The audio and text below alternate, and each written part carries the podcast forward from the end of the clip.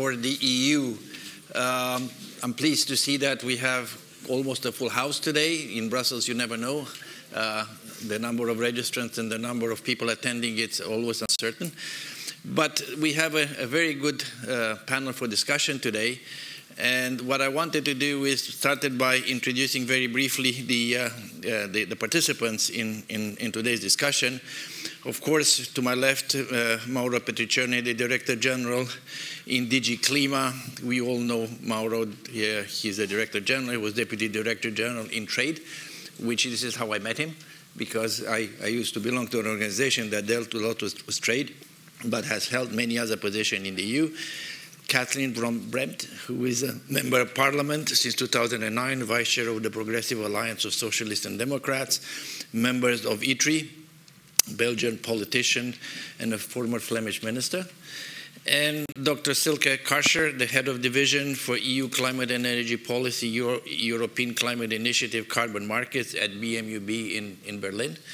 So a very uh, well balanced and, uh, and knowledgeable panel. What are we here to discuss? We are here to discuss a new climate strategy for the EU. Now, I will remind you very briefly, and the, the, chair always has this compulsion of saying a few things at the beginning, so I have to say a few things at the beginning. Uh, there was a roadmap uh, for moving to a competitive low carbon economy in 2050, released in 2011. Now, that roadmap required a uh, upgrading and updating. There were new major legislative developments, uh, and I'll quote a few of them internationally. The Paris Agreement, which apparently everybody says change everything, EU level type of changes, governance of the energy union, the 2030 climate and energy framework, things that have emerged since the 2011 when in 2011 when the uh, 2050 roadmap was issued. We have a very significant report, the 1.5 degree report, and many changes in assumptions, the deployment and price of renewables, CCS, GDP, storage, all these things have changed dramatically. Now, as you all know, almost a year ago, uh, on March 22nd, 2018, the Council invited the Commission to present by the first quarter of 2019 a new proposal for a strategy for long-term EU GHG reduction in accordance with the Paris Agreement take into account the national plans. Now, in November, the Commission published its long-term vision, A Clean Planet for All. This is something that we had waited for a long time and something that we think and we hope will change, also change everything in Europe. Its aim is to confirm Europe's commitment to lead in global climate action and present a vision that can lead to a net zero emission by 2050, which is socially fair and cost efficient, what does it do? At least in the words of the Commission, it sets out the vision and a sense of direction, but not goes into new target or launching new policies. Now, the last thing I wanted to say, which I think is important, is that new, this new vision is also part, in this discussion, is part of what we call a year of ambition. And why do we call it a year of ambition? Because internationally the focus is shifting from operationalization of the Paris Agreement to increasing the level of ambition. that we have, we had the COP24 in Katowice, but that was a one point, one milestone on the road. What we're heading to is the UN Secretary General's summit in September in New York. The NDCs must be reconfirmed and updated in preparation for the COP in 2020 and parties are invited to mid long term climate strategies. So, all these really point to a year of ambition, a year where the discussion of the EU long strategy is very relevant, it's important, but it's part of a, of a whole, it's not sitting in isolation. ERCST in Bruegel, together with Jörg, we did a lot of work last year. We published a special report and a policy paper on options of developing the long term climate strategy. I think that report is developed on, the, on both our websites, and we, we, we think it was a good effort. I will stop here and would like to invite uh, Mauro Petriccione to give us uh, uh, his uh, initial remarks on a clean planet for all, and then we'll have commentary and discussions from our um, panel participants. Mauro? Thank you, Andre. Well, good morning, everybody. Does this, uh, is this working? Let me bring it. No, it doesn't. No, it doesn't. Um, well, I'll try and shout. Um, Thank you Thank you very much. Uh, good morning, everybody. Let me start with an apology. I was late. I was in the parliament, and uh, I just couldn't manage to find a way to extricate myself from uh, from that discussion. So sorry for keeping you waiting. Um, in exchange, in partial payment for that, I'll try not to make a very long introduction and give you the basics, and then leave more space for um, for the debate and for the discussion. The first thing I'd like to say is that uh, when we were asked to present a long-term strategy, the first question we asked ourselves is, what is the underlying logic? And I think we have moved quite drastically from a logic of reduction of emissions to a logic of zero carbon and eventually net zero greenhouse gas emissions. I'm saying this not because it's a theoretical point, but it has very practical consequences. If you're in a logic of reducing emissions as much as you can, almost anything that does is good enough. If you're in a logic of wanting to get to net zero, to climate neutrality by a certain date, and as you know, we are, the Commission is very clearly proposing 2050, then not anything is good enough. Then you have to make choices.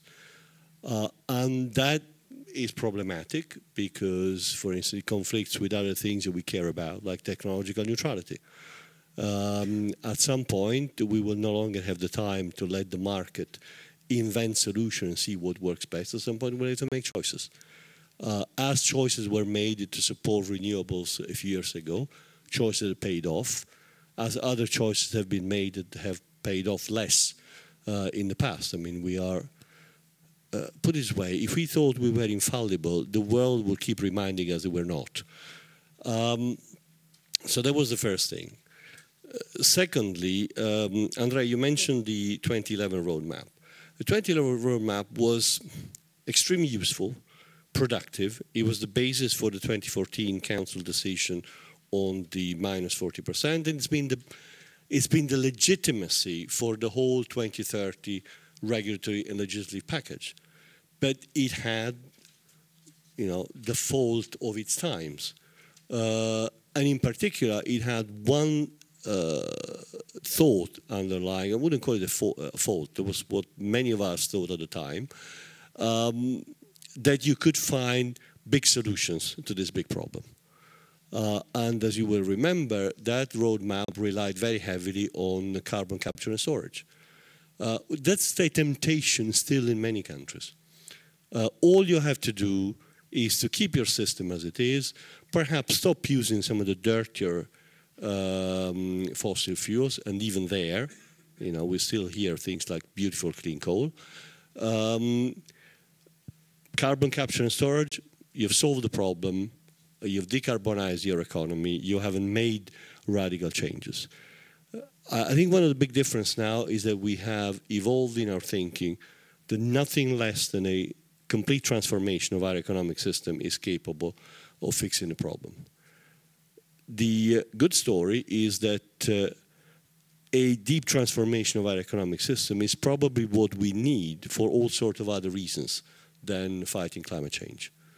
Um, I'm reasonably well placed, given my past, to know how much our current economic model isn't a catastrophe that many people say, but how it is fragile. Our competitiveness is under pressure our technological lead is being eroded. Uh, our trade balance, well, we would have a great trade surplus if, was, if we weren't paying the energy bill. Uh, we would have over 200 billion euros in uh, trade surplus every year if we weren't paying 266 billion euros every year in, in importing fossil fuels. So we have a system, the business as usual, which is still working, is still producing the goods, but it's fragile, it's under pressure. Uh, you see the social pressure in our countries.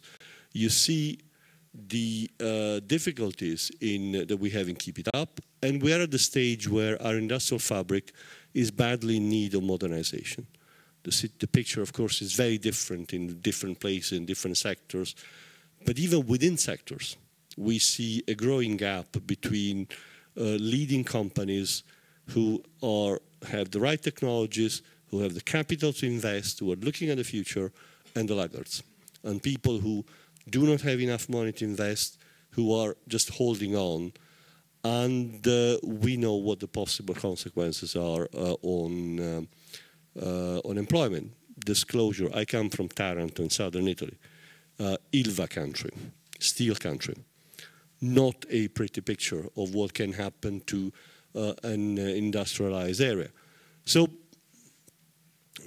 the good news in many ways is that we need to spend money to modernize and renovate our economy. And we have a choice of whether we do it on a business as usual uh, model, which costs us about 2% of our GDP every year in new investment, or whether we do it towards a clean, decarbonized, climate neutral economy. Our estimate would cost us about 2.8 of our GDP a year. Uh, an investment in uh, not only in a more efficient economy, in a more competitive economy. I recall that uh, green technology are the one area where we're still top of the league in terms of new patents, uh, but also in terms of health, in terms of avoided death, in terms of better quality of life. So that's the that's the broad picture. Now, I think this audience probably knows what's in the strategy, so I'm not going to go into great detail, but I'll be happy to answer any detailed question. Hope to have the answer to any detailed question to be to be more precise. Um, but you've seen the eight scenarios that we have. Those are not predictions. We do not expect the European economy to develop along any of those eight scenarios. Uh, we will not necessarily act to propose to enact those scenarios, but they demonstrate the range of the possible. The range of the possible with technologies that we have. Some of them need refinement, some of them need scaling up. There is still a research uh, and development and an investment challenge for many of these technologies, but they exist. They've been proven, they work. Uh, we're not relying, again, on the silver bullet. We're not relying on the solution that uh, at once uh, uh, solves all our problem.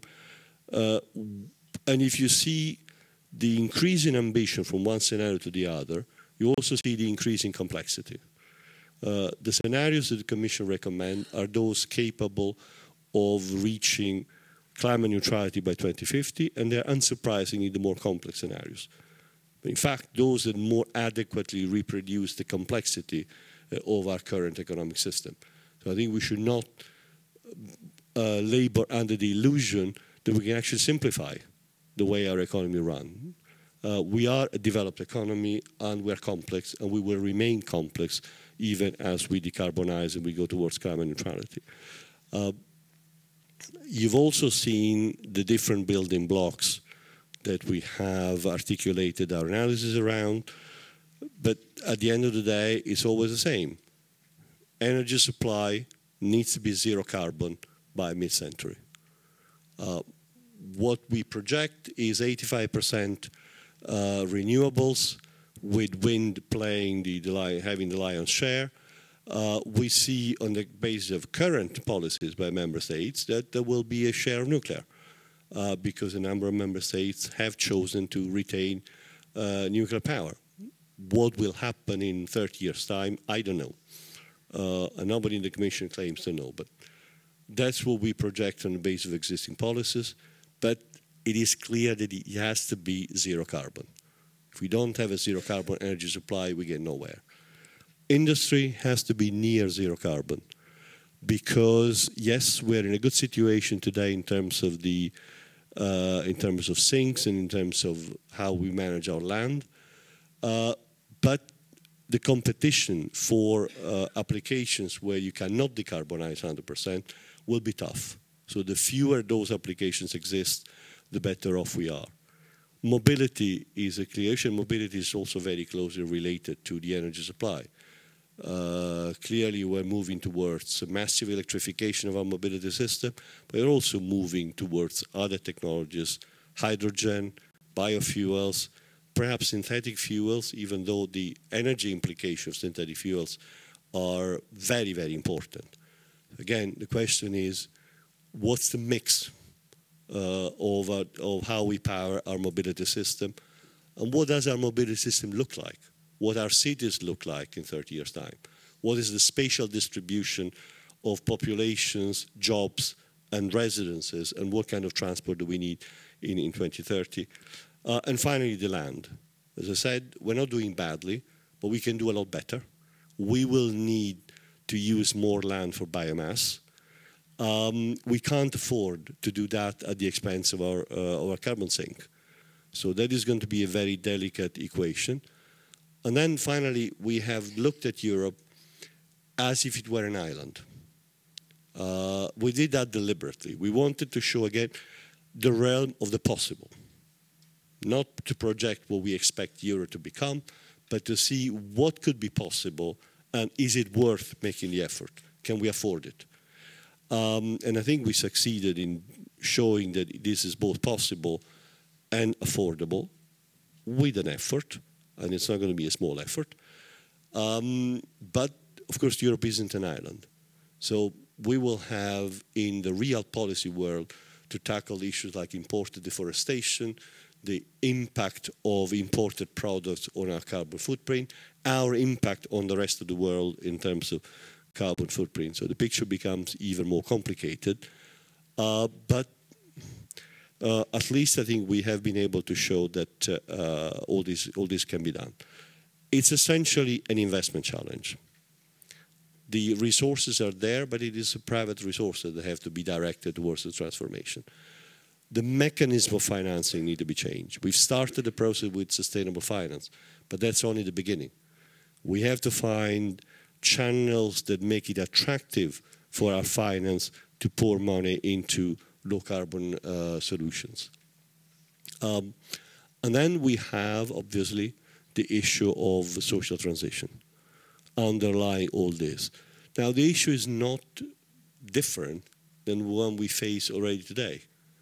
There are other mega trends that are going to change dramatically the way our economy works.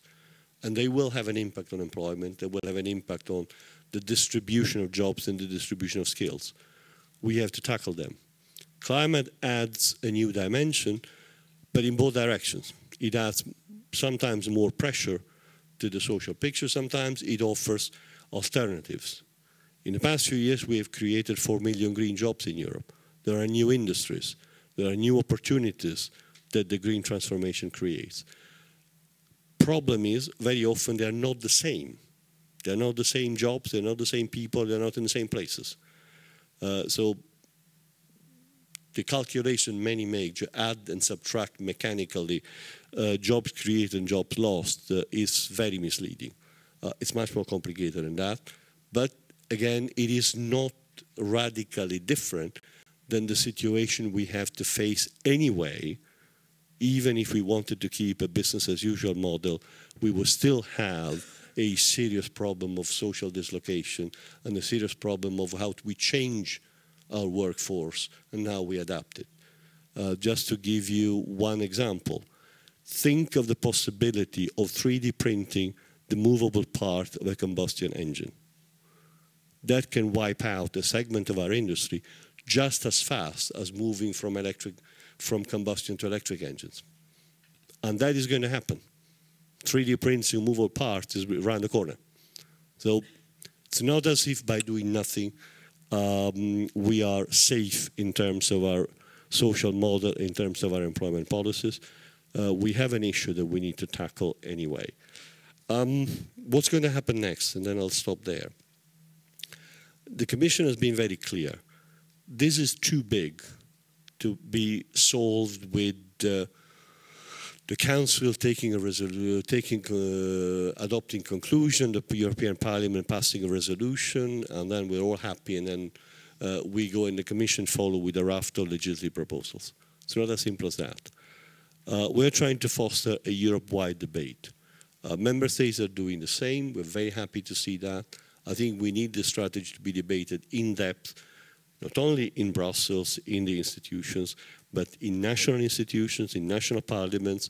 In many countries, this goes further down to the regional level, to the local level, and not only in uh, countries with a federal structure. Uh, this is a very good thing. And uh, we hope that member states will take a little time to have this uh, deep debate. Uh, if we can manage to conclude this debate by the end of this year, it would be a good thing. It would be a good thing, and if that conclusion is the endorsement of the objective of climate neutrality by 2050, uh, the consequences could be really big in terms of the legitimacy of public action in that direction, public action at the level of the institutions and at the, at the level of member states.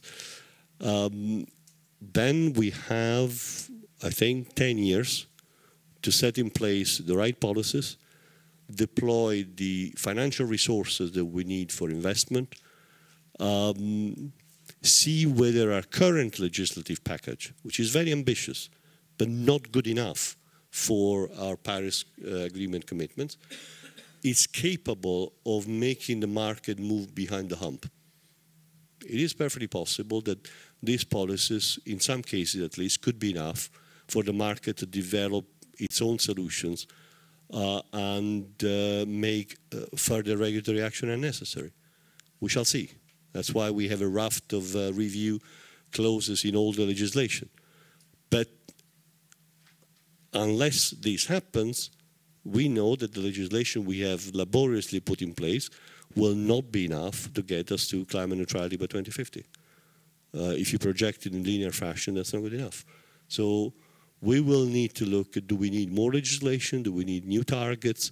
Uh, do we need new solutions?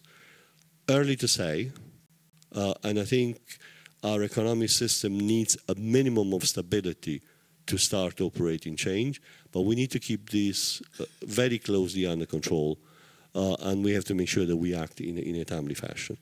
So, as I said, for the next two mandates of the Commission, watch this space. If we can put the right policies and deploy the right resources over the next 10 years, this is doable, and it's doable in a way that would make our economy stronger and more resilient. Um, and that alone should be a powerful example for everybody else in the world. Um, if it doesn't work, well, if it doesn't work, we all have a big problem. Thank you. Thank you.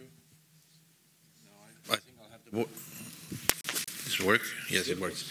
Well, I, thanks, Mauro. Thank you very much for a very sobering uh, opening remarks. I think we're looking at a brave new world, a world that would like to imagine at some point maybe during the day what a day in that world would look like, because that's what reality is. Try to imagine what our life would be in 2050 in a new world of the 2050s. That would be a very also very interesting exercise to go through.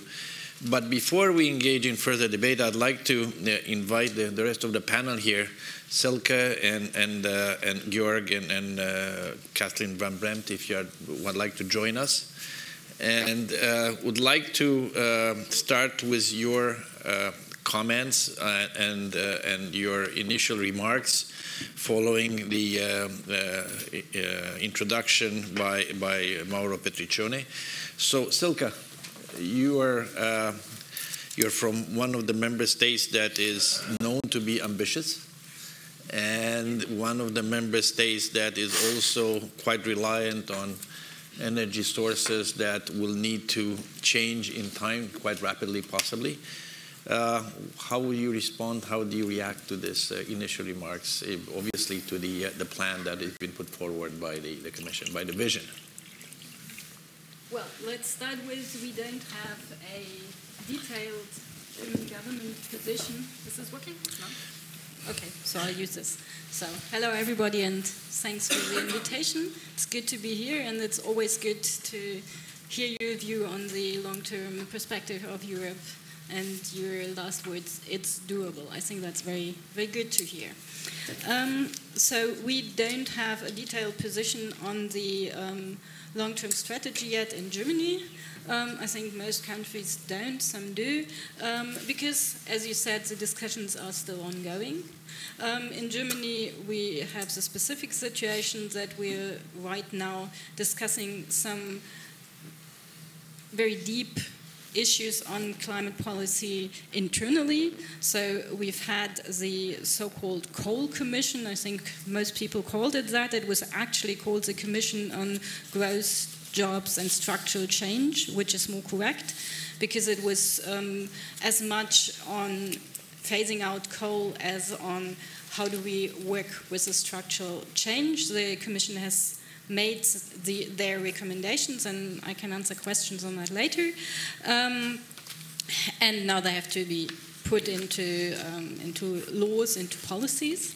At the same time, we are discussing the framework law on climate change that my ministry has proposed that will put budgets um, to the different sectors. So it will be it will follow essentially the ESD concept to have different budgets for the different uh, for the different years, uh, but break it down to sectors. Um, and last but not least, we are in parallel we are working on a um, program of measures that will actually be able to meet those targets. So that's the situation in Germany. Um, and um, so I can give you the views from the um, perspective of the Ministry of Environment and um, also add some uh, figures from a study on Europe 2050 um, that the German EPA um, has commissioned. I think one of the most important things you said, Mauro, was there will be a transition and we have to face challenges anyway that we need to respond to. And I think that's a very important thing. We cannot decide that there's not going to be a transition. There are all the megatrends you mentioned, but one more megatrend that you implicitly mentioned, but that's also there, is climate change. If we don't address climate change, climate change will be there, and that will be a huge transition. And economically and socially, obviously, it will be much more challenging than anything that um, we are imagining now when looking at the scenarios that the Commission has um, put forward. So I think, and I think everybody sort of knows that, but it has not become emotionally rooted in all the actors of the discussion that we cannot decide that everything stays the same because it simply won't. The only thing we can decide is what transition we want. And I think it's very important to reiterate that because this is something that has to sink in. Because many people, also many voters, still think, oh, I want everything to stay the same. And that's just an option, that's not an offer. Um, in, we, we've been using the word sustainable for that. Um, and it's a bit of an awkward word. Many people can't really associate anything with that. And in Germany, we've started to use a, a, a other word. It's called enkeltauglich. I think it's a very beautiful word. It essentially means fit for our grandchildren. So whatever we do needs not to work right now, but needs to be a solution that also works for our grandchildren. Um, now, just just a few additional facts from, from a study that the um, German EPA has commissioned, and I think it's important to to look at different figures from, from different studies. And what they did is they didn't um, model different pathways.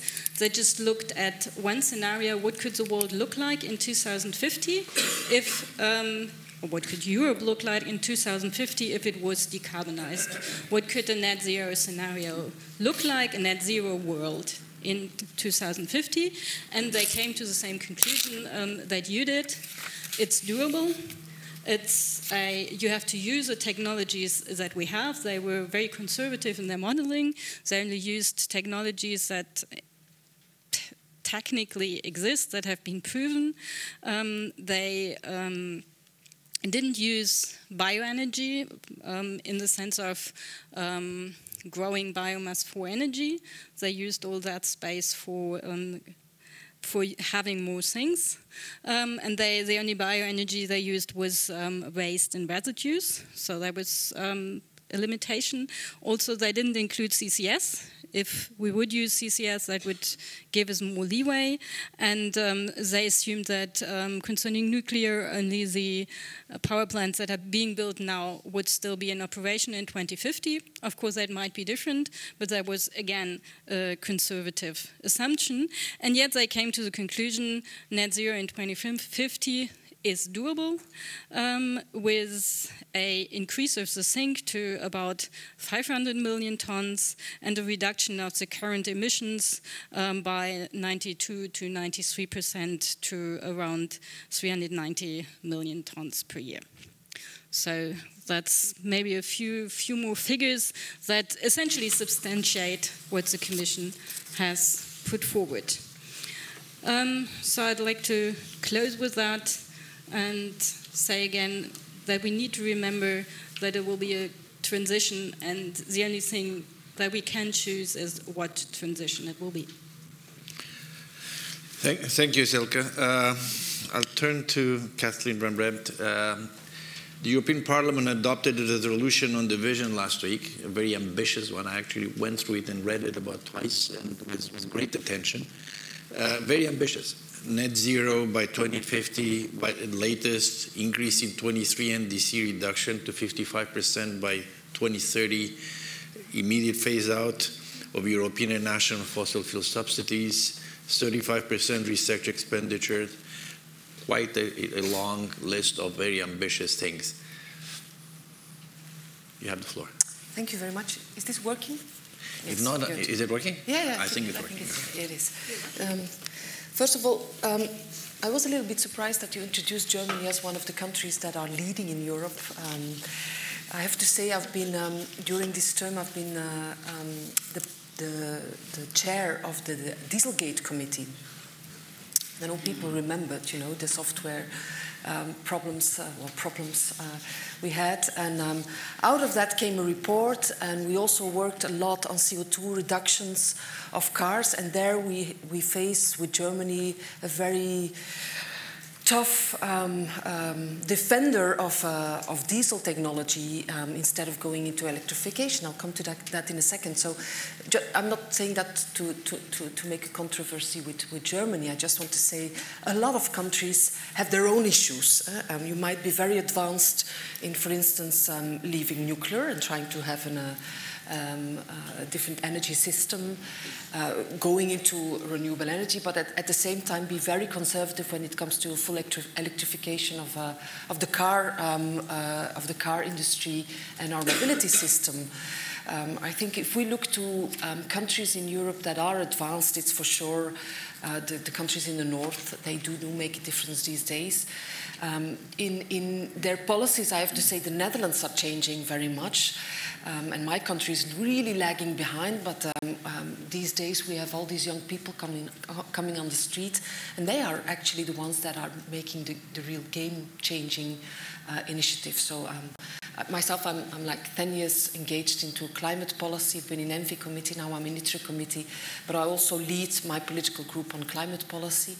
Um, and I have to say, um, there's been huge battles in the parliament. Uh, the fact that we had a very, very, very ambitious um, uh, um, resolution last week is also due to these young people, because you see the change also amongst politicians, that also the politicians more to the right wing always saying, look, look, everything needs to be um, uh, in, in line with industrial policies. Also, these people are moving into what you, you said very, very well, I think, in your introduction. Um, we need to get into that transition, and there will be only one pathway, and that will be completely climate neutral.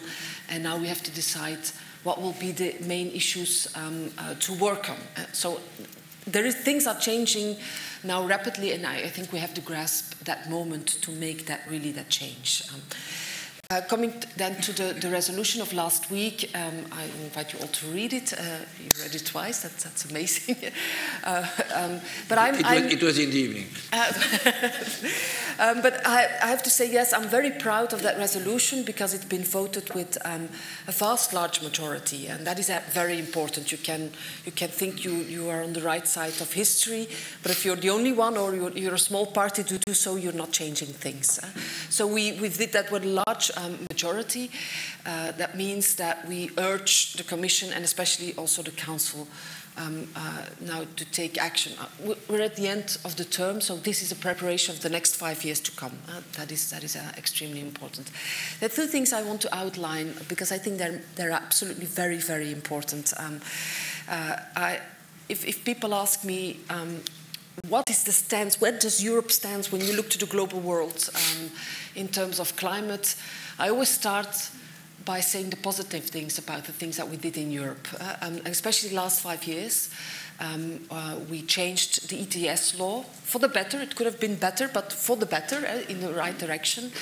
Um, we have the effort sharing reg regulation. The, the two of them are the most important regulatory frameworks to make sure that we uh, that we have um, that we do what we do on the climate uh, policies.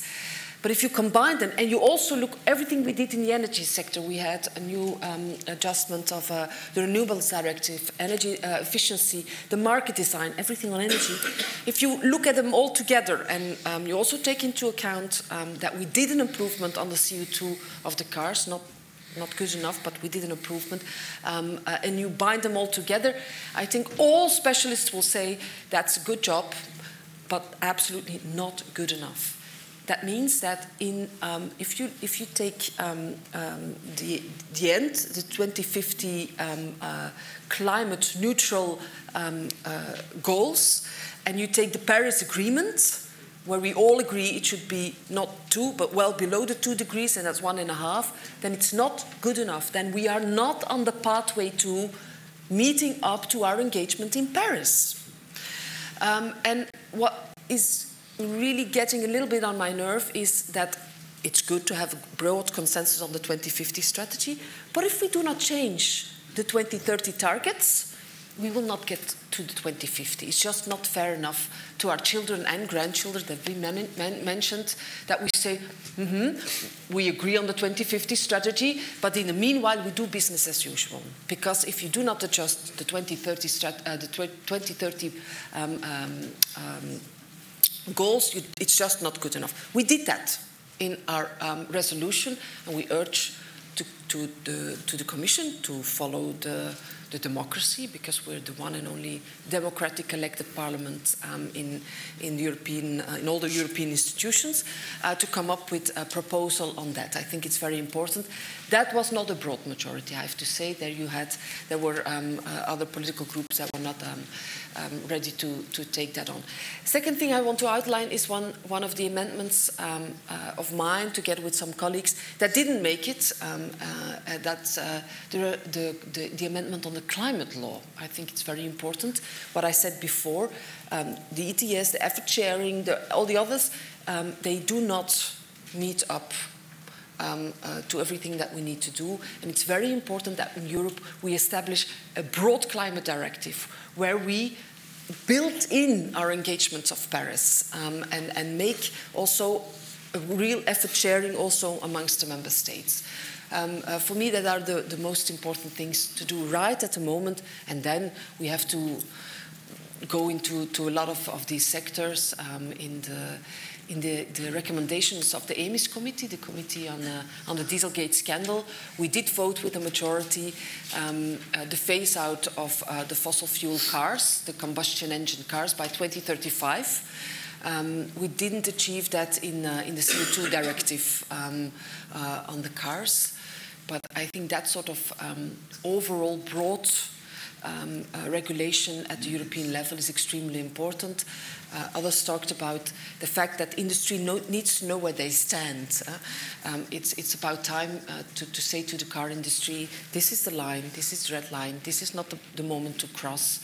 Um, I think that's extremely important. You will not otherwise convince people um, uh, to, to, step into the electrification um, of the cars. Okay, many other things to say, but I will all be handled, I think, uh, uh, later on. Voilà. Thank, thank, thank you very much, Kathleen. It, in, indeed, I think I, I recommend it as a, as a reading because it is a very comprehensive document, a very ambitious document. Not everybody, as you mentioned, not everybody will agree with all the points, but certainly uh, the Parliament is ambitious.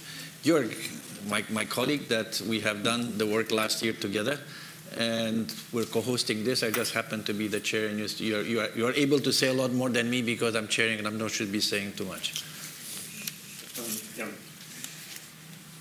I would like to um, to kind of zoom out a bit and uh, and offer my perspective on what I think is the uh, uh, is the vision and what is the, uh, what is not the vision. And um, in terms of the document. So for me, the main purpose of the uh, of the document, uh, so the uh, 25 pages plus the 400 pages in annex and then the annex to the annex, is that it puts out the ambition. So it says net zero is feasible by 2050, and it essentially iterates in very different colors and uh, and puts meat to the bone that this 2050 ambition of net zero would be feasible and would actually be better than, uh, than alternative scenarios. So that's, in my view, the, the single most important point of this document.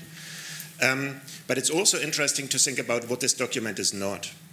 And uh, when, when Andre and I started about 18 months ago to think about a new climate strategy for the EU, was not yet discussion in, uh, in town on that, we thought essentially it would need three documents to, uh, to, to make really a difference. And the first document indeed would be a vision that sets out kind of some, some sort of targets, but then you need two other documents. You need a uh, communication to the UNFCCC that needs to come relatively quickly because time is short. And then there's a third document that you would need, which is a sort of a new roadmap or a sort of a new um, uh, European uh, uh, National Energy and Climate Plan that essentially brings together what the member states are doing and tries really to, uh, to look into the trade offs that are there and tries to, uh, to, to show where decisions need to be taken now and in, in which direction. So, what we currently don't have in this, in this vision document, and in our view, uh, for good reasons, is we don't really think about technology pathways. So there's different scenarios, but they do not really spell out technology pathways in the sense that they think about choices. So do we have to choose today whether we still invest into, into gas pipelines? Um, do we want to invest additionally in, uh, uh, in new um, types of uh, certain types of power plants or in, uh, in, uh, in certain types of housing? Uh, we do not really address the issue of how this all is going to work together in terms of, of coupling of the, of the different sectors. So the technology pathway is not yet really spelled out and it does not really give investment advice to um, uh, to, uh, uh, to capital owners on where to put their money on. And the, um, and the second element that is not yet into, uh, uh, into the vision document is, is the policy pathway. So what is essentially the policies that are bringing us to, to net zero? And it starts on the, on the very top. It does not really discuss on the interrelation between member states and, uh, and the EU in terms of governance. Um, there is no real gap analysis in terms of what is the policy gap uh, uh, and uh, in, in which areas more needs to be done. There are interesting side effects that um, Uh, that are underrepresented. So uh, just to, to, mention two that we have uh, worked on quite a bit in the, in the past. One is distributional effects. So we think if you go for full decarbonization uh, or close to full decarbonization, you will need a suite of very intrusive policies, and these intrusive policies will have significant distributional effects. And you need to take those uh, distributional effects more into account, and not only on the uh, on the labor market side, but also on the consumer side, and also on the uh, on the fiscal effects. If we go for a world with very high carbon taxes, replacing taxes on uh, um, on road fuel and um, uh, and other things. So we, you also will have to, to reshape your fiscal system dramatically. So there's a, a, a suite of interesting policy questions that uh, that need to be uh, need to be discussed when we really want to uh, to, uh, to to prove our economic and political system for decarbonization. So the main point that I want to make is that what we should discuss is trade-offs, and we should come to the point where we where we have a societal discussion on trade-offs. I know that's very difficult because it's uh, it's politically uh, the uh, the most critical point to discuss whether we want a very resilient transition that costs a bit more, whether we want a, a very cost-effective transition but that is not socially just, whether we want to put uh, uh, some parts of our competitiveness in, uh, at stake, but have a, have a more quick uh, transition. So there's a couple of trade-offs, and I think they are real and they need to be discussed. And to have such a discussion, what we need is to go beyond kind of um, documents being proposed by, by just policy circles, but we need to have an open debate. And in that sense, I think the, the approach by the European Commission to come up with a vision and then open this discussion is very helpful.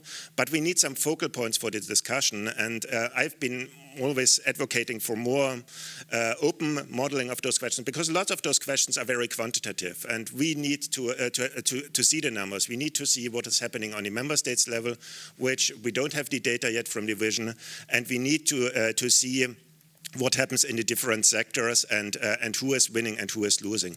So in that sense, I would urge the, the, the policymakers around the, uh, around the table to, uh, to really kind of bring more data and allow us to, uh, to, to study them more careful, to have a more informed debate. Thank you. Uh, look, now this we get into the, the period where we're supposed to have a bit of a discussion with the panel, but let's not keep it artificial. At some point, we're going to transition a discussion with, with the audience. But before I do that, Mauro, I want to come back. Maybe I didn't pick it up. I, I think I can. Maybe, I, I think I picked it up. And it said markets will do what markets will do, but we have to make choices. And I think that that was an important thing that you said. Also, to become blunt, I come, you know, I, I, don't have an obsession anymore with, with ETS, but I think it's an important uh, element, an important element of our toolbox. Looking in the in, within the document, there's very little reference. I think there's one reference to, to carbon pricing. I think there's one. So, can you comment on that a little bit? Well, let's make sure technology okay. works. Okay, absolutely. Let's make sure technology works. maybe we start with that. Um, we shouldn't forget one thing. We work in a very complex democratic system. Very complicated, but very effective. I'm sorry, I spent 32 years in the institutions. I don't believe that the union is not effective. If you look, if you step back and you see where we were 30 years ago, where we are today, you see the difference. The fact that on a daily, daily basis, we work like a combustion engine, up and down. And in the meantime, it can blow up anytime. Um, but, and we have to move to an electric engine, which is much smoother. And it's not an easy task. Nothing more will happen if we do not have an objective of climate neutrality. Make no mistakes. That change in logic from, oh, let's do our little additional bit to decarbonize and it's very good and we should feel very good with ourselves and very proud of ourselves, to can we actually get a zero emissions economy in 2050? It's a huge mental and political step without which no policy step will have legitimacy. The Commission could come up with all sorts of fantastic ideas. I mean, first of all, I don't believe that the college, the next college, will come up with fantastic ideas because we have the same debate within the college we have within the parliament, within national governments, within the council, unless there is an overall legitimacy as I, said earlier, the 2011 roadmap had many flaws, but it did produce the 2014 European Council conclusion. Those conclusions produced the past five years of intensive legislative activity. Now, we know that's not enough, but you're not going to get anything more unless you start again from the analysis, and that's what we've done, and the political legitimacy of a higher end objective. Then you can start talking about the policies to make that happen. That's why we're saying the number one priority for the first few months is to have a debate in Europe and to make sure Europe as a whole comes up with a convinced and convinced endorsement of the objective of climate neutrality. In this kind of audience, we all talk as if it was a key. It isn't. We haven't persuaded everybody. Not everybody agrees. Even in the European Parliament, which is from, on climate one of the most progressive institutions in the continent, you don't have an absolute, you have a big majority, but you don't have everybody on board. Uh, we, elsewhere, you know that the number of people who are convinced is much less than it is in the European Parliament. We need to bring enough people on board, enough governments on board that we can endorse this objective. Then you can start talking about what are the technology pathways. Then you can start talking about what is the role of the market versus the role of policies. Then you can start talking about trade-offs. Not if you don't put them in the context of this objective, because then you end up again in a logic of doing too little too late. I'm not contesting that what we have done in the past five years is not good enough for our Paris commitments and our, and our goals. I am contesting that it's not transformative. It is hugely transformative. And here it comes to the point on markets, uh, Andre. Is it transformative enough for markets to change? I don't know. But we have the mechanism to monitor and find out. And if we have a 2050 climate neutrality objective, we will also have the political legitimacy to take remedial action without waiting for 2030 to use the review clauses to propose different and additional legislation if we have to. But if we don't have that legitimacy, yes, we can propose it, but it's going to be, you know, the Commission whistling in the wind. Uh, now, I've spent, like you, a lot of my life working with markets and with market operators. In our society, if you create the right incentive, if you give the right signal, markets can do a lot, can even do miracles sometimes. Do they always? That's a different story. So the ETS now with the new reform, which hasn't yet entered into force, by the way, is already producing a lot more impact than it has throughout its history. I think that's a sign that this was the right reform. You can debate, as you said, you know, did we do enough? Could have we done something different? But overall, it was the right reform to do. It's beginning to produce the goods. Is it enough? Of course not. We will have, you know, if we're going towards the climate neutrality objective, we will have to ask ourselves questions, you know, do we extend the ETS? Do we bring more sectors in? What we have done is not what we believe is the absolute great solution. It's a combination of trying to do the right thing and trying to do what's possible. If, the, if what's possible isn't good enough, then we have to move forward. But again, we do need the political legitimacy to move forward.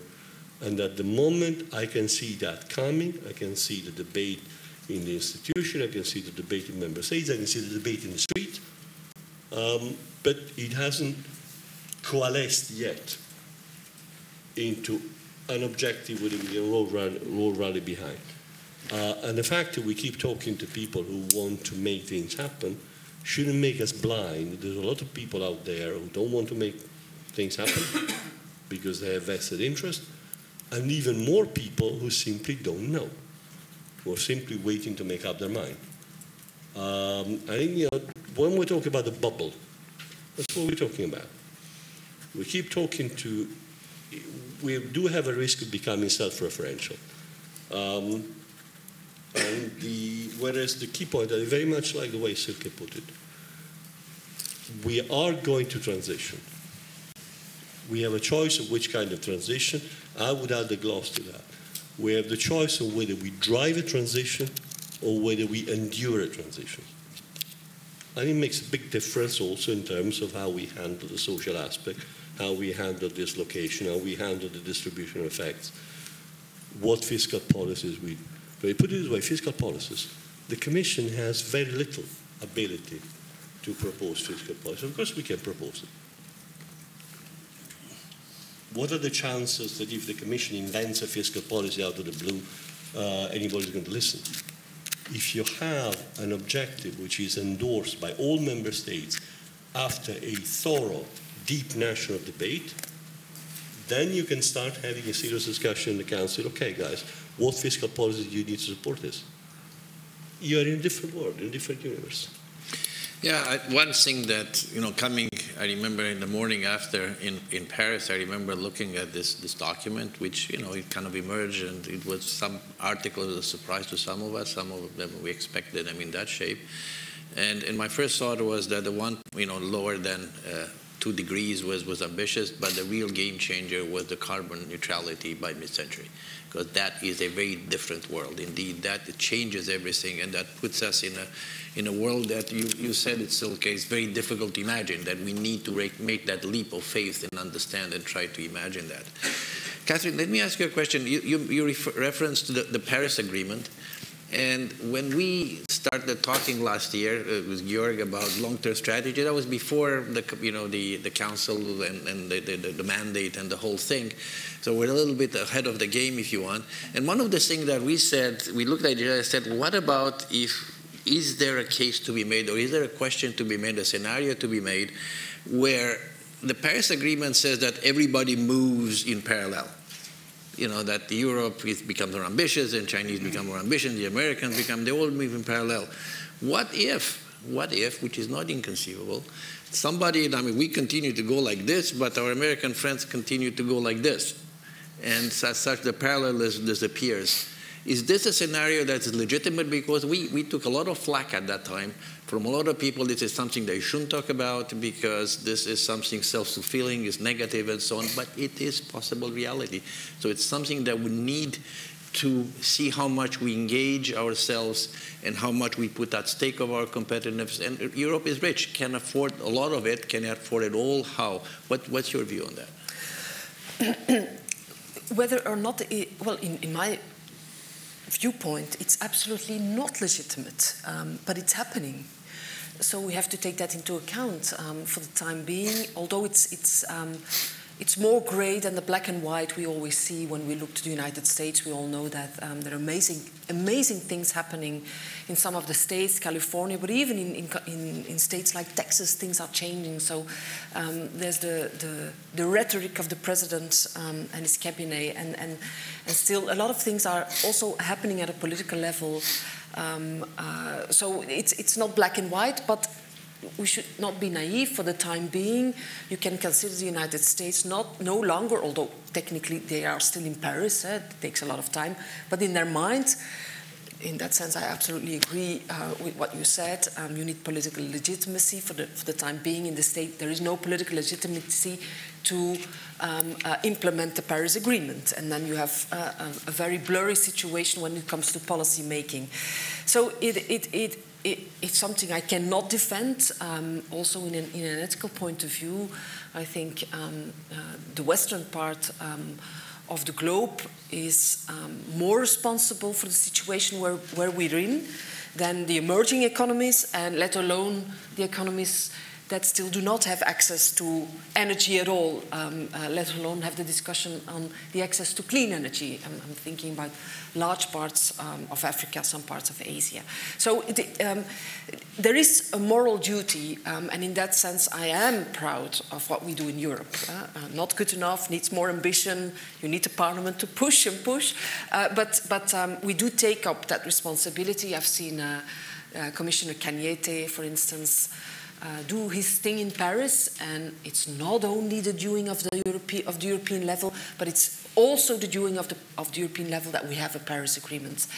Um, but we do have to adjust um, our policy thinking to the fact that we are losing the states and that China is, is, a, is a completely other a completely other story. Yeah? They, they, they do try to implement Paris. They, they do not have the problems that democracies have, so they can they can go. Yeah, but I'm, don't don't get me wrong. I love our democracy, um, uh, but but it's another it's another it's another uh, system. But let me give you an example of how the policy framework in Europe needs to change. That's what I did in the voting last week, together with the majority of the parliament, um, uh, saying we should not reopen the negotiations uh, on trade with the United States. Um, I know the commis Commission wants to do that, parts of the Council want to do that.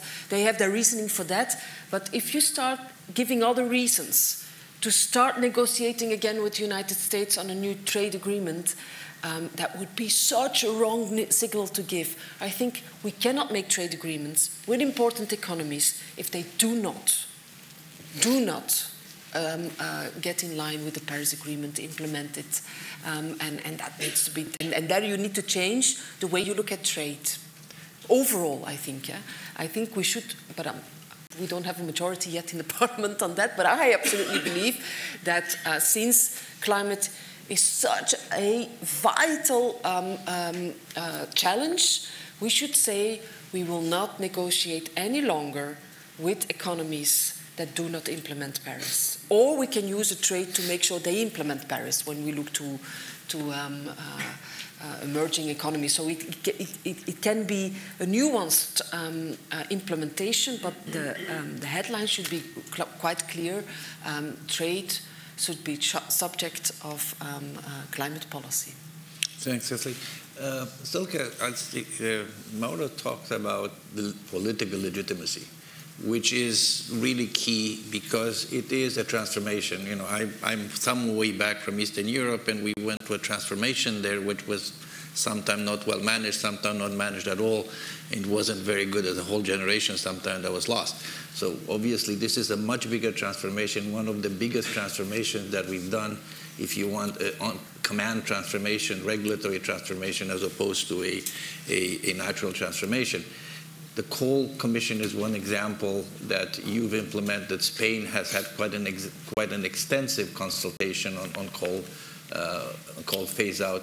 You want to comment a, bit, a little bit on that? On, on, on, if you're not on the social only, the social aspect, but in general, what you know, how important is this this this legitimacy, this this this process of gaining the support and the understanding of, of, of the electorate of the, the people of Europe. So maybe that is working now. Okay. There. Okay. Um, well, I think it's it's clear that we can't do it without the electorate because we're living in a democracy. So we can't we don't have an alternative um, to building the consensus and talking to the people, bringing the people together, um, and having a process like we had in the Commission for Jobs, Growth and Structural Change, also known as the Coal Commission, um, is is one way of doing that. To having round tables, I think the Netherlands have have a long tradition of, of bringing people together and building that consensus, and we have no alternative to doing that. At the same time, of course, it's a slow process, and not everybody wants the same. So. Um, obviously, it seems easier if, if you had some command and control structure where you could simply say, okay, now we are going to do this. Um, but this is simply not going to work. I think what's, what's important when we are having this consensus building and when we are having this discussion on on just transition, on fairness, that we don't reduce it to um, some people now lose their jobs and they have to be compensated. Because that's a very, very narrow view of what is just. Because what about the people who lose their land because it's flooded because of climate change? What about the people who haven't been born yet or who have just been born? What is their say? And I think what's, what's a bit difficult in, in the consensus building discussion is that um, the people present in those discussions do not necessarily represent everybody affected by decisions taken. And I think um, you mentioned the young people in the street, they aren't even voters yet. And yet, the decisions we take now will affect them more than than us who are sitting here because um, things will accelerate in the future. So I think it's very important to have a wider concept of what just transition is. I think that's that's one thing I'd I'd like to take you home that that, that needs to be a broader concept. So and, and maybe if I can also ask a question. Um, maybe Mauro, you could also comment a little on how the um, European endeavor is perceived internationally, because you've also been traveling with the proposal and shown it to the friends in China, etc. Mauro? Well, I'll try briefly on that.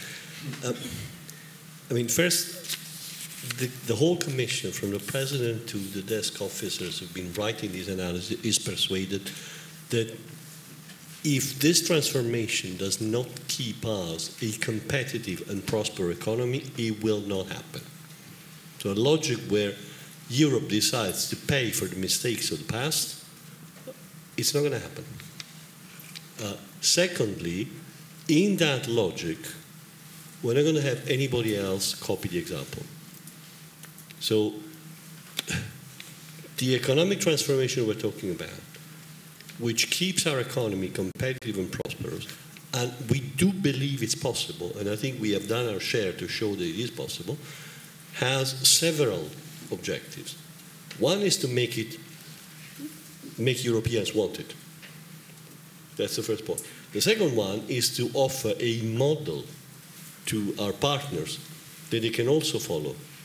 And frankly, our partners are not insane. I mean, there's absolutely no reason why you offer them a competitive, carbon free economic model, they should choose to continue with a carbon intensive model. Um, if you look at China, the Chinese are trying to do the right thing. The Chinese are on the same curve where we are. We're way behind on that curve. They have a bigger problem in terms of economic development. Let's not forget, there are still in China more people living below, below the poverty line than there are Europeans. The fact that you have more rich people in uh, China than you have Germans in Germany uh, is, shouldn't hide the fact uh, of the challenge the country still faces. And it is not a democracy, so the decision-making processes can be captured. Uh, much more easily than they can. They can, cap- they even in our system, but it's a bit more difficult. So the key point is that moral leadership has been good enough to set the principles, to set the big picture. I don't think it's good enough to make it happen on the ground everywhere where it needs to happen. What can make it happen is a model that works. Here is Europe, which carbon neutral poses a competitive threat to those who are not. Just think of what we could do with a trillion euros that we can spare between now and 2050 in imported fossil fuels. That's the kind of money we're talking about here. Even in just, just think of a Europe that has a 200 billion euros trade surplus every year, as we've had for the past 20 years, and it's wiped out by our fossil fuel imports. For those who believe that trade surpluses are a necessity, I, I have my own questions about that. Um, but I did spend 30 years in trade. Uh, so leadership has to move from moral leadership to a leadership by successful example. It's the only thing that can work. If you, and then I don't see why you shouldn't bring the Americans on board. I don't see how even a clone of President Trump could credibly, in 10 years' time, face with a competitive Europe, say, oh, well, you know, our way to stay competitive with Europeans is beautiful clean coal. I don't see how that can happen. If we cannot be competitive, I'm sorry, I, let's face it, those who propose a transformation will not win elections in Europe if that means a loss of prosperity. It's not a question of can we can afford it because we're richer. People in the street, you have young people who are clearly say, uh, Silke rightly put it, you are taking decisions that affect us, not you. Uh, you're wrong, but you also have people of our age who are saying, don't move, don't touch it. You can't destroy, you can't create a model of society and tell people, now we're going to destroy it without offering them an alternative. Where is the alternative to mobility through diesel cars? We're trying to offer one, but as long as we don't offer one, don't expect people to give out their diesel. It's as simple as that. Okay, I think then we'll go to the uh, we'll go to the audience now. Uh, John Cooper, and then I'll, I'll, tell you what. I'll, I'll I'll take one at a time. When you, I'm not sure there's somebody that does that. Yeah. Can you just tell us a little bit, uh, just very quickly, who you are, so um, the panelists know you? Some some of them will know who you are, but not all of them. Sure. Thank you, Andre, and thank you to all of the panel. John Cooper, Fuels Europe. We've been working extensively also with the other energy intensive industries. So, my question is very much around the hard to decarbonize sectors. and uh, the work Can you can you keep it closer because I, I yeah, sorry. Okay, yeah.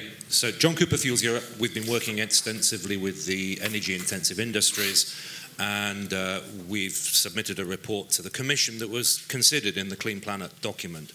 We think it's an excellent document to support the discussion and the dialogue.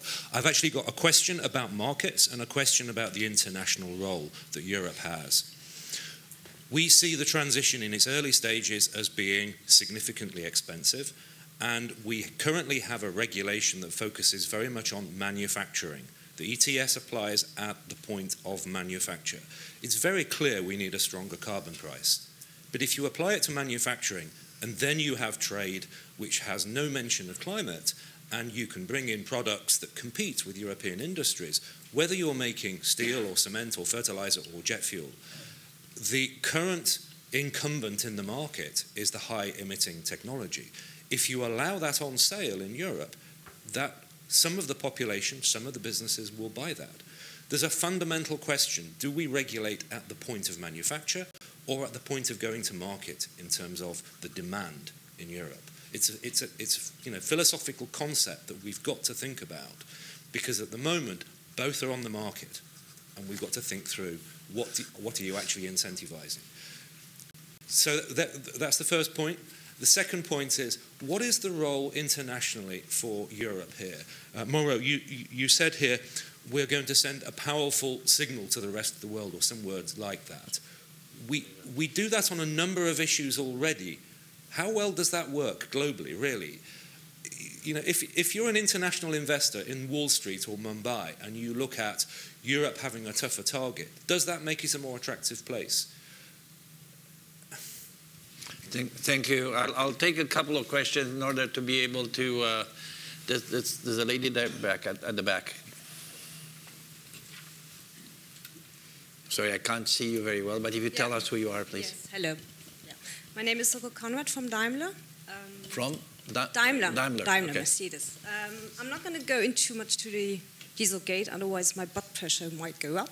But I just want to take well. two. Uh, yeah, I just want to say two things. Di um, Dieselgate was about pollutant emissions and not CO2. And CO2 actually went up last year because less diesels were sold. That's the only thing I want to say about it. Okay. Um, about the discussion, thank you very much. And I think it's um, very good that we have a vision for 2050. Um, but I think what needs to be done, we need to define what is sustainable. Um, is it CO2? Is it less plastic? Is it less chemicals? All those are in interacting together, and reducing one will always have effect on the other. I think we have to have a very good um, discussion on this. We have, we have now the circular economy proposal also on the table that will all have an effect on it. Um, a second question is on the geopolitical consequences. Um, what will happen if we reduce our dependency on oil? Um, we will be depending from raw materials, meaning China, Congo, which are all very, well, not China, but Congo is very unstable. Um, how will this affect, on an international basis, the whole structure? Um, and I think one thing what has, was said by Ms. Car- um, Karcher, um, I think we really have to look at the transition. The social impacts should not be underestimated. We need to get all stakeholders on board. So in the end, it just has to be cost efficient that transition. Otherwise, we're not going to get there. Thank you very much. Let's try and keep the, the comments short and like yeah. you know go to questions if you can. And there's a gentleman here uh, in in the front, and then we'll we'll come back to uh, yes. But Hi, Andreas Graf from Agora Energiewende. Um, one thing that wasn't talked about so far, and I think in the discussion on 2050, um, now that it's um, being reframed with net zero, is not being discussed enough, is uh, at climate adaptation. Because um, it's, it's been a, a, a tricky topic um, for a long time with mitigation advocates because they're afraid by talking too much about adaptation, you distract from mitigation topics. Uh, here it's framed very clearly in the net zero conversation about what, what we want to avoid, but every tenth of a degree matters. Uh, and uh, when we look at our climate pathways, we essentially ignore climate impacts. So, do we need to make that a stronger part of the conversation and stop ignoring it, or um, is this just uh, the the burden of the conversation on mitigation that you constantly, essentially, don't ignore it, but you you, you tone it down? Thank you. I'll I'll stop here. Um, who wants to start? Mauro, I think inevitably, inevitably. What what can I say? Um, well, let me start with the last one. I think you're absolutely right it is high time that we bring adaptation back into the conversation uh, in a big way. Uh, in many, for many reasons. A, because when we talk about the counterfactual to, the, to a transformational strategy, I think Silke was making that point earlier. And, uh, we also have to look at what's the cost, what's the real counterfactual. The real counterfactual is not only a business as usual system which perpetuates a number of dependencies that are growing increasingly uncomfortable. It's a system where we are under competitive pressure. It's a system which will be expensive to modernize. It has to be modernized. We can't stay where we are. And there is the question of the cost of adaptation. It's a system which will be increasingly threatened by, uh, by adaptation costs. And let's be very clear, it's going to get worse. I think stopping at 1.5 degree, assuming we get there, is going to require a much bigger effort of adaptation we've seen today. I think it's high time that we start that conversation. Um, not an easy conversation, that's all I will say at this stage. Uh, but I don't believe that there was a point in not having a mixture of mitigation and adaptation, especially in the international context. It may have blurred the effort to establish the objective. Now we have the objective. We have the objective, we have the working method, we have all we need. I think it's time to complete the picture. Um, John, how to decarbonize sectors you know perfectly well that we have a combination of both. And we need to continue to have a combination. Well, I'm not claiming that the combination we have is perfect. If it was perfect, we would all be happy. We're not. But, and I did say, you know, in, in the analysis, we've pretended Europe was an island to show what's theoretically possible. When it comes to make it really possible in policy terms, which comes immediately after having had an endorsement of the objective, we'll have to look at what is our international angle. Having said that, I've spent the past 30 years listening about complaints about delocalization, about loss of competitiveness, about how we were not productive. Mm, not much of that has come to pass. I think our economy is a lot more resilient than we give it credit for. Yet we have, we have an issue. We have an issue of imported carbon. We have an issue of what we export. I don't think you have a silver bullet. Uh, I don't think that moving towards mark regulation at the market is going to work because the inevitable consequence of that is border barriers. With border barriers, our economy collapses we do not have the making of an autarkic economy, even if we wanted one, and most of us don't want one. So you do need a combination of uh, pressure at the point of manufacturing, because the manufacturers have to change the way they manufacture. You have the need to instruments to lessen the competitive pressure that this brings from abroad, and we have those instruments, but we also have to use them intelligently it's not just a question of the free allowances. There's a lot of member states giving state aids for indirect cost compensation. One thing that we should look at that is inevitable, it's necessary. The Commission should continue to authorize those state aids, but we should make them conditional. As we've always done in the past, we should make the expenditure of public money to support industry conditional on industry showing that they are doing their part in eliminating the root causes of the problem. Uh, it's a long process, but it has to work in tandem. Um, I did not talk about an international signal. I'm fed up with signals. I feel sometimes like a, you know, a semaphore. Uh, we give signals all over the place. I was talking about offering an alternative model of economic development, one that actually works. I cannot tell you we will do it. I can tell you if we will not do it for ourselves, the last of our preoccupation is what happens in China. We'll have enough trouble on adaptation to climate change at home to worry about what happens in China. So, in my view, we are condemned to succeed. If we do succeed in having a workable and competitive economic climate neutral model, I really fail to see why other countries should not do the same. It would be a level of madness rarely seen on, on, on, on this planet. Um, sustainability definition, yes, sure.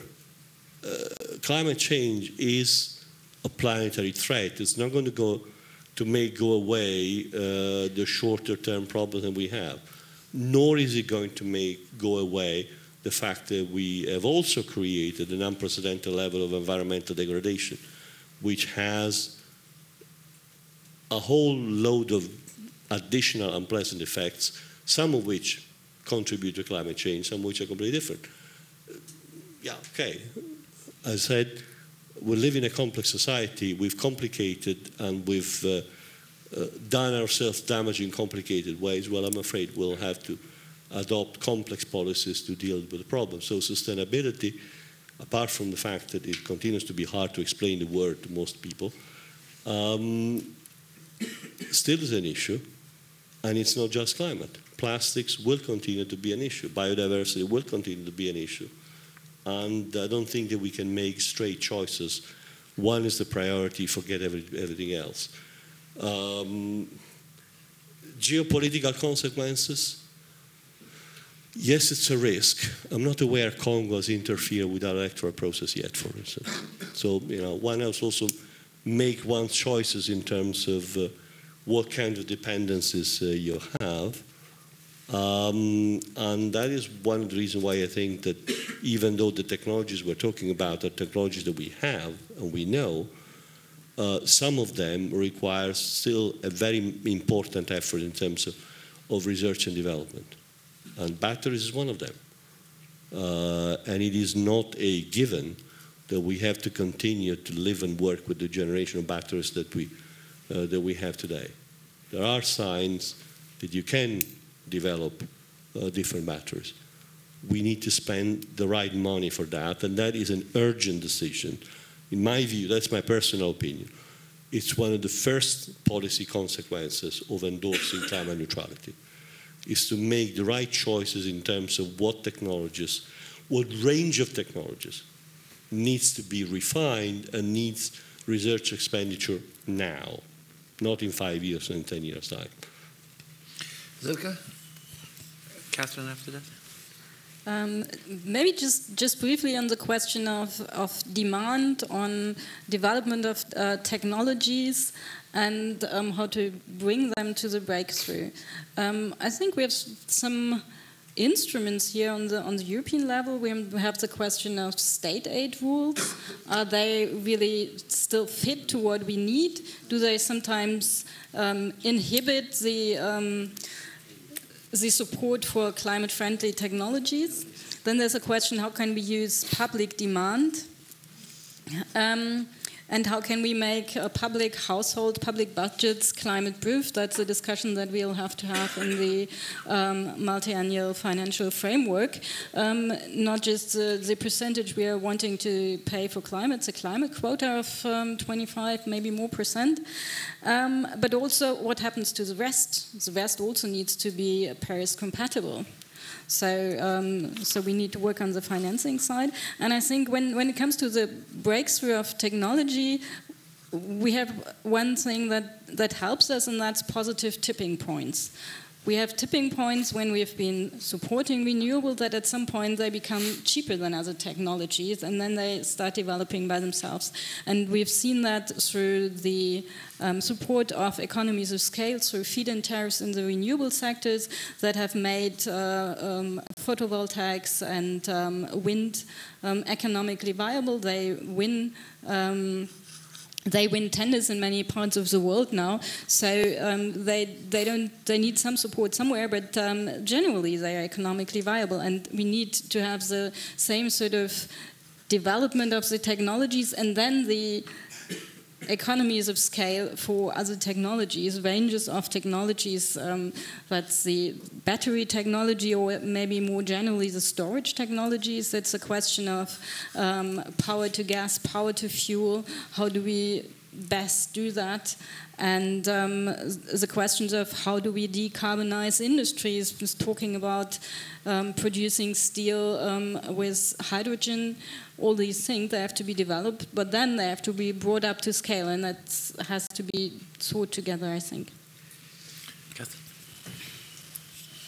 Yeah, brief, briefly, um, the pricing and, and, and industry um, in relation to the, the rest of the world. Um, I think you said in, in, in your, not now, but um, uh, in, in the beginning, I said, you said that European institutions are incredibly efficient uh, in the way they um, work. Uh, it, it, takes a while, but we get there.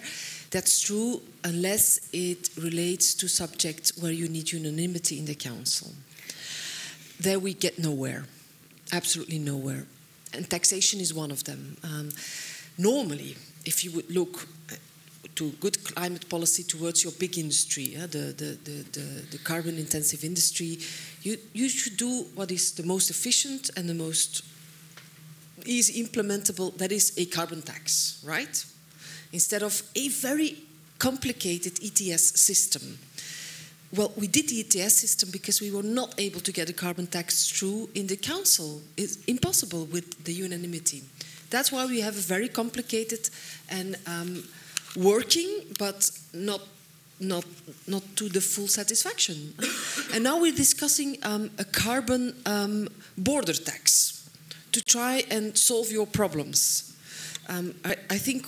Again, I'm not too optimistic about getting there in, in, in, in, the, in the council, but it would be helpful if also the industry would start pushing for getting rid of unanimity on taxation because it's it's the the, the natural uh, the natural way forward. I think I, I know it's not easy. It's, it's uh, um, but up until that moment, we will have to work with the ETS system, with this, which is related to the industrial process and not to the, the access of the market. Uh, um, uh, and that's why I said what I said uh, with regard to trade. I, I, absolutely believe that we then need to take our trade agreements as a sort of leverage to make sure that we do not get all the filth uh, produced in the rest of the world on our markets. That would not just be right, not for our industry and not for our, not for our consumers. I think that's a discussion uh, that we will that we will face uh, in the near future. The second round of questions. Uh, I think there's a gentleman over here that I will try and get the, the microphone somehow. Thank you, Ansgar Kiene with Greenpeace. Um, it's interesting that almost five years after the uh, EU signed up to the Paris Agreement, we see that in that term of the Commission, the emissions have flatlined or even are in the increase of about 1%. So that strikes me that uh, uh, we've lost again five years. In the, in, the window is closing, and that is reiterated by the IPCC report, which says we have 10 years to turn climate ambition into tangible climate action. And tangible climate action means reducing emissions next year and the year after. And so for me, that is pretty clear that the next parliament and the next commission is two terms those need to be climate parliaments and climate commissions. And uh, one element of a social just transition is the principle of polluter pays. We're not asking the consumer to bear the brunt of the transition, but actually the industry who continues with the business of polluting.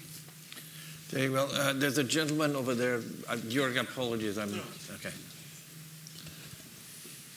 If you tell us who you are, please. Uh, Stefan Tobias, uh, um, Community of European Railways, CR, here in Brussels. I noted there was some disagreement in the panel on Germany's leading role or not in climate action. Uh, I also heard from you, Ms. Van Brempt, that you uh, uh, favored intermediate, uh, that you stressed the importance of intermediate targets. And I think that is where Germany might come in. Germany, in its climate action plan of 2016, Klimaschutzplan, has very very detailed target per sector. Uh, for example, for transport, the target to reduce CO2 by 40 to 42 percent uh, by 2030 compared to 1990 level. And my question to the panel is whether you think that this could provide uh, an example or, or even a blueprint for Europe to have such intermediate and also sectorial targets. Thank you. And there was the, the gentleman over, over there, I think you had your hand up. Uh, thank you. Uh, Antonio Garcia, Banco Santander. My question to the panel um, is uh, what role you see for the financial sector in this uh, long journey? Uh, and number two, um, we have seen the Commission putting together different uh, ambitious programs like uh, Capital Markets Union, Banking Union, and so on and so forth, that still are in the making. Why do we have to think that this time is going to be uh, a successful uh, uh, objective and ambition? Thank you. Very well. I, I won't go. I don't want to make this a. I mean, it's always a temptation to make it a dialogue with, with the DG, but uh, who wants to start? Kathleen?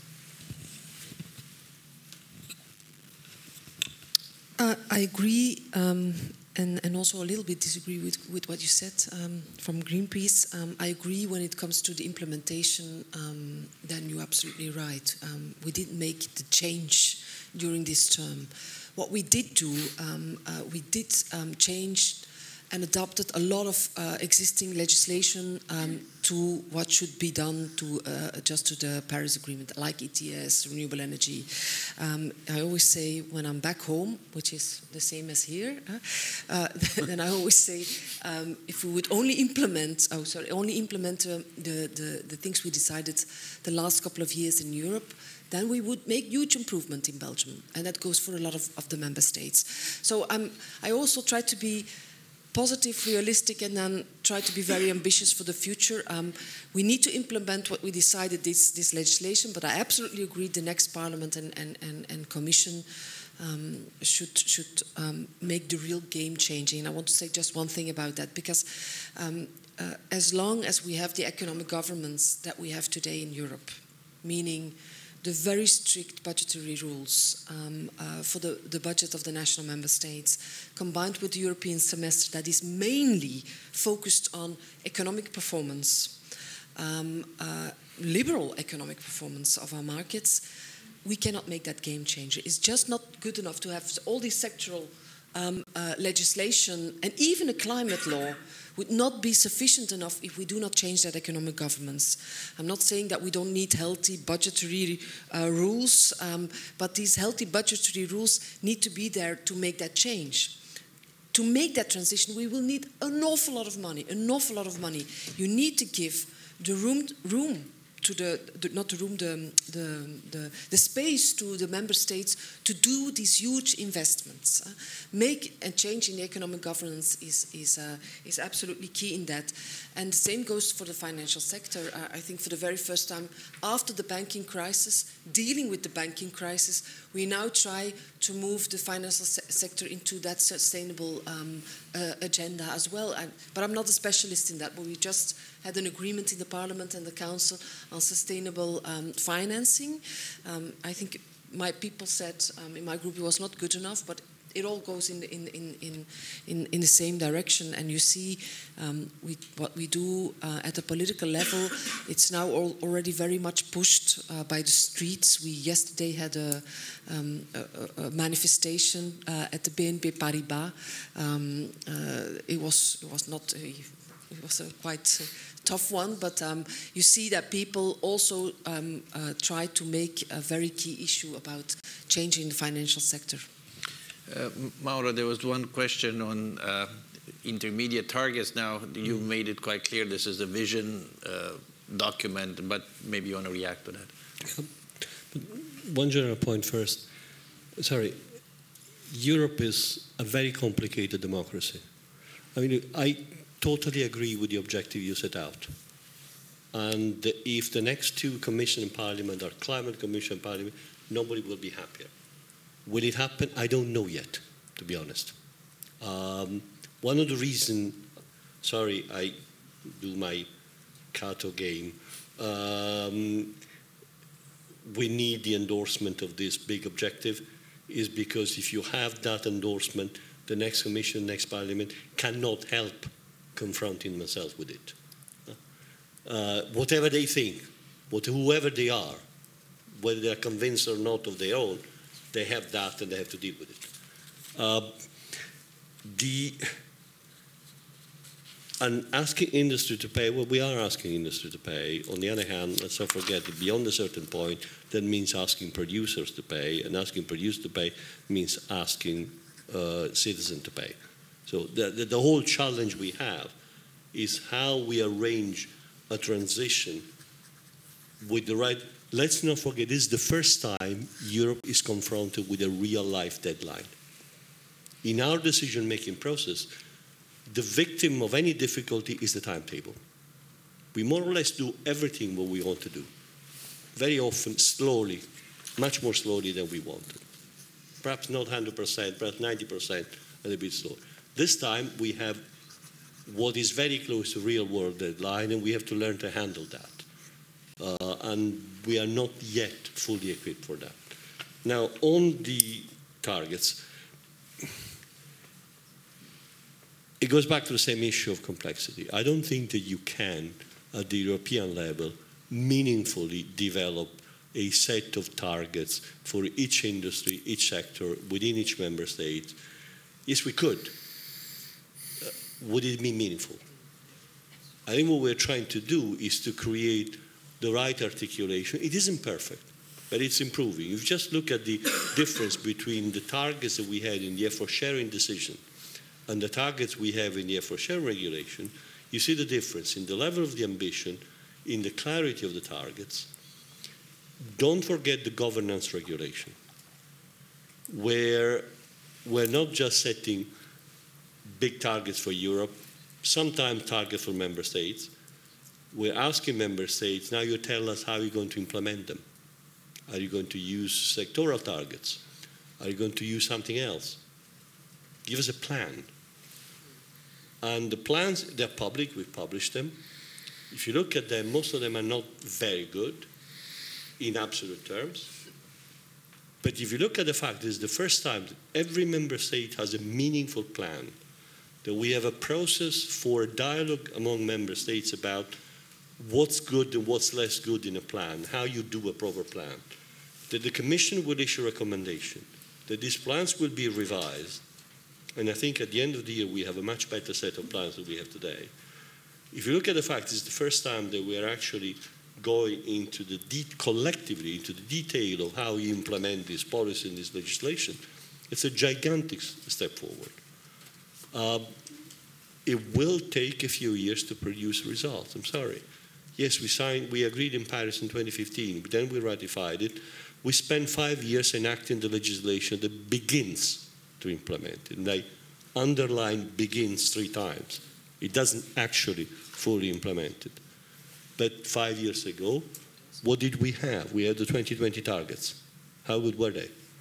So uh, I think the challenge is that we will not do things fast in Europe. Europe isn't fast. On the other hand, think of one thing who has done most in terms of implementing actually the Paris Agreement in the world? Not one country with the so called efficient and fast decision making system has done a fraction of what Europe has been able to put together. So it works. Uh, it works with the faults that we know very well. Uh, and sometimes we're able to correct them, sometimes we're not. Financial sector. Yes, the capital union, the banking union, we also now have to deal with the, the fallout of that. One other problem we have, as you know very well, we've put your industry under pressure to be even more aware of risk than before. Now we're going to ask you to finance much riskier operations because there are new technologies, there are new business models, new services. Uh, we need to finance renovation of individual buildings, of social housing, not the kind of risk profile that your industry particularly affections. Um, so the Sustainable Finance Action Plan is fundamental. It's only a start. It's the basics. It's a basic architecture. What is green and what is greenwashing? Uh, what are green bonds? What do you have to tell your customers if they come to you and say, I want to do green investment? How do you advise them? That's the basics. We have to move beyond. How do we create incentives that persuade your industry to put its money into the kind of uh, activities that we want for the climate transformation, including financing, you know, not particularly well-off individual homeowners, just to give you one, one basic example. Uh, that, I think, is going to be a huge priority for the next uh, mandate for all the institutions. Commission, Parliament, Council, that's going to be a big priority, I think. Uh, Silke, any, any comments from your side?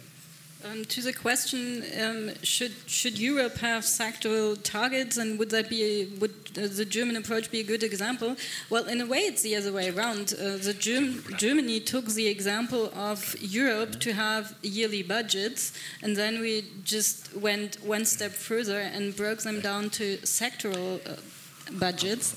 And I think ultimately it could be done on a European level, but I think as we said before, we need the societal debates, we need the consensus building, the consensus finding, and as things are at the moment, the societal debates are happening on nation-state level. So I think it will be much much easier to um, to implement sectoral targets if it's done like it's in, done in Germany. That the discussions are on on a national level where people speak the same language. Just for one thing. Um, but I think one thing that's really important about the, sec the, sectoral targets, so I would recommend it to all other member states to do the same, is that they have a similar effect as the um, net zero target in, in 2050 to the debate, because it changes the debate of what we need to do.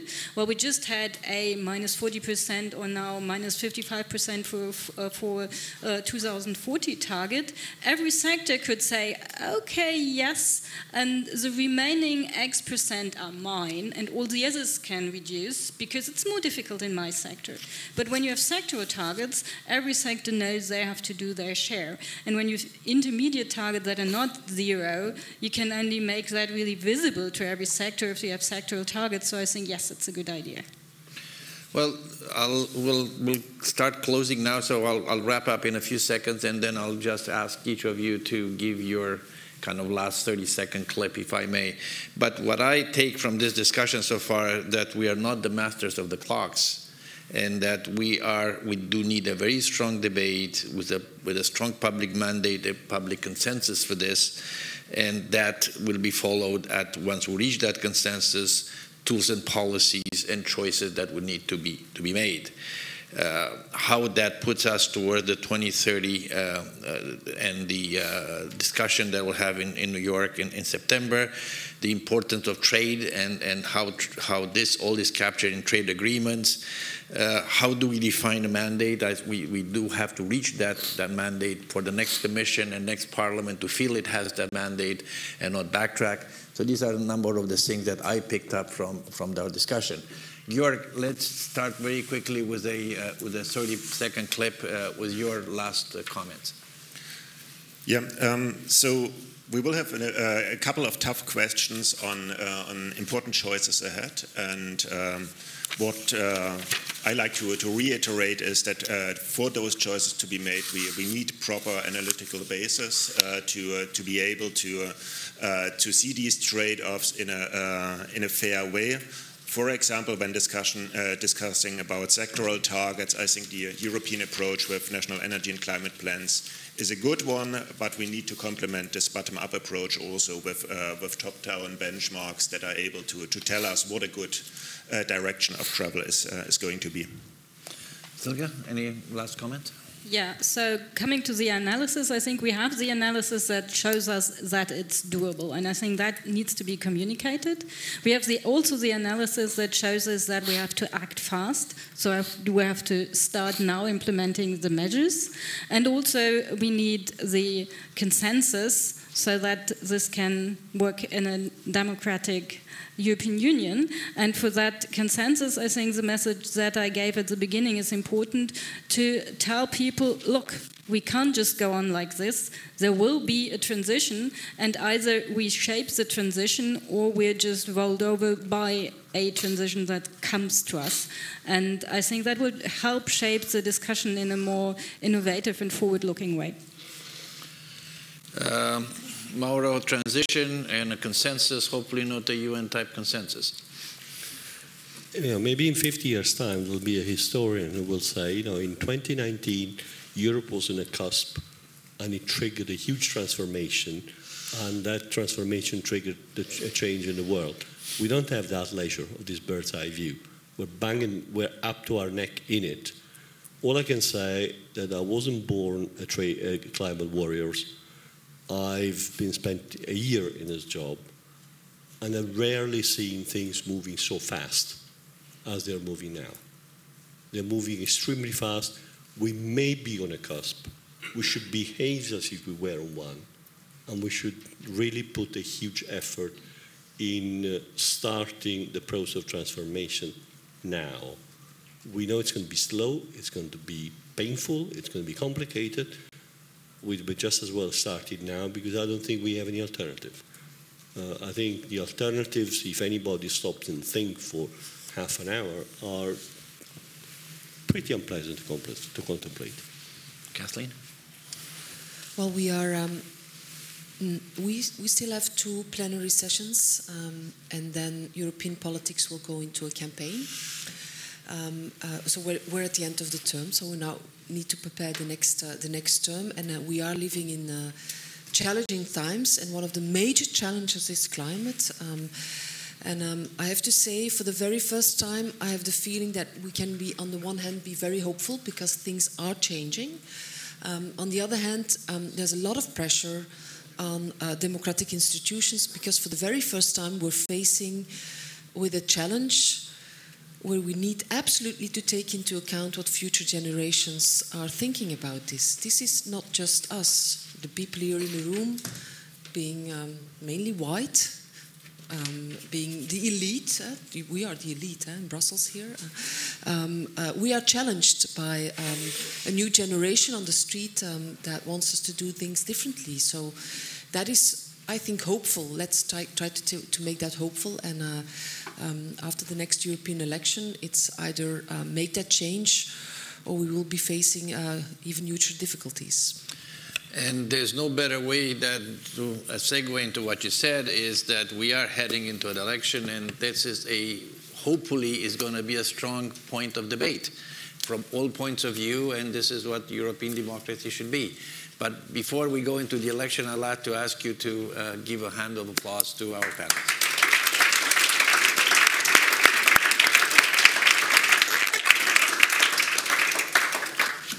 Thank you.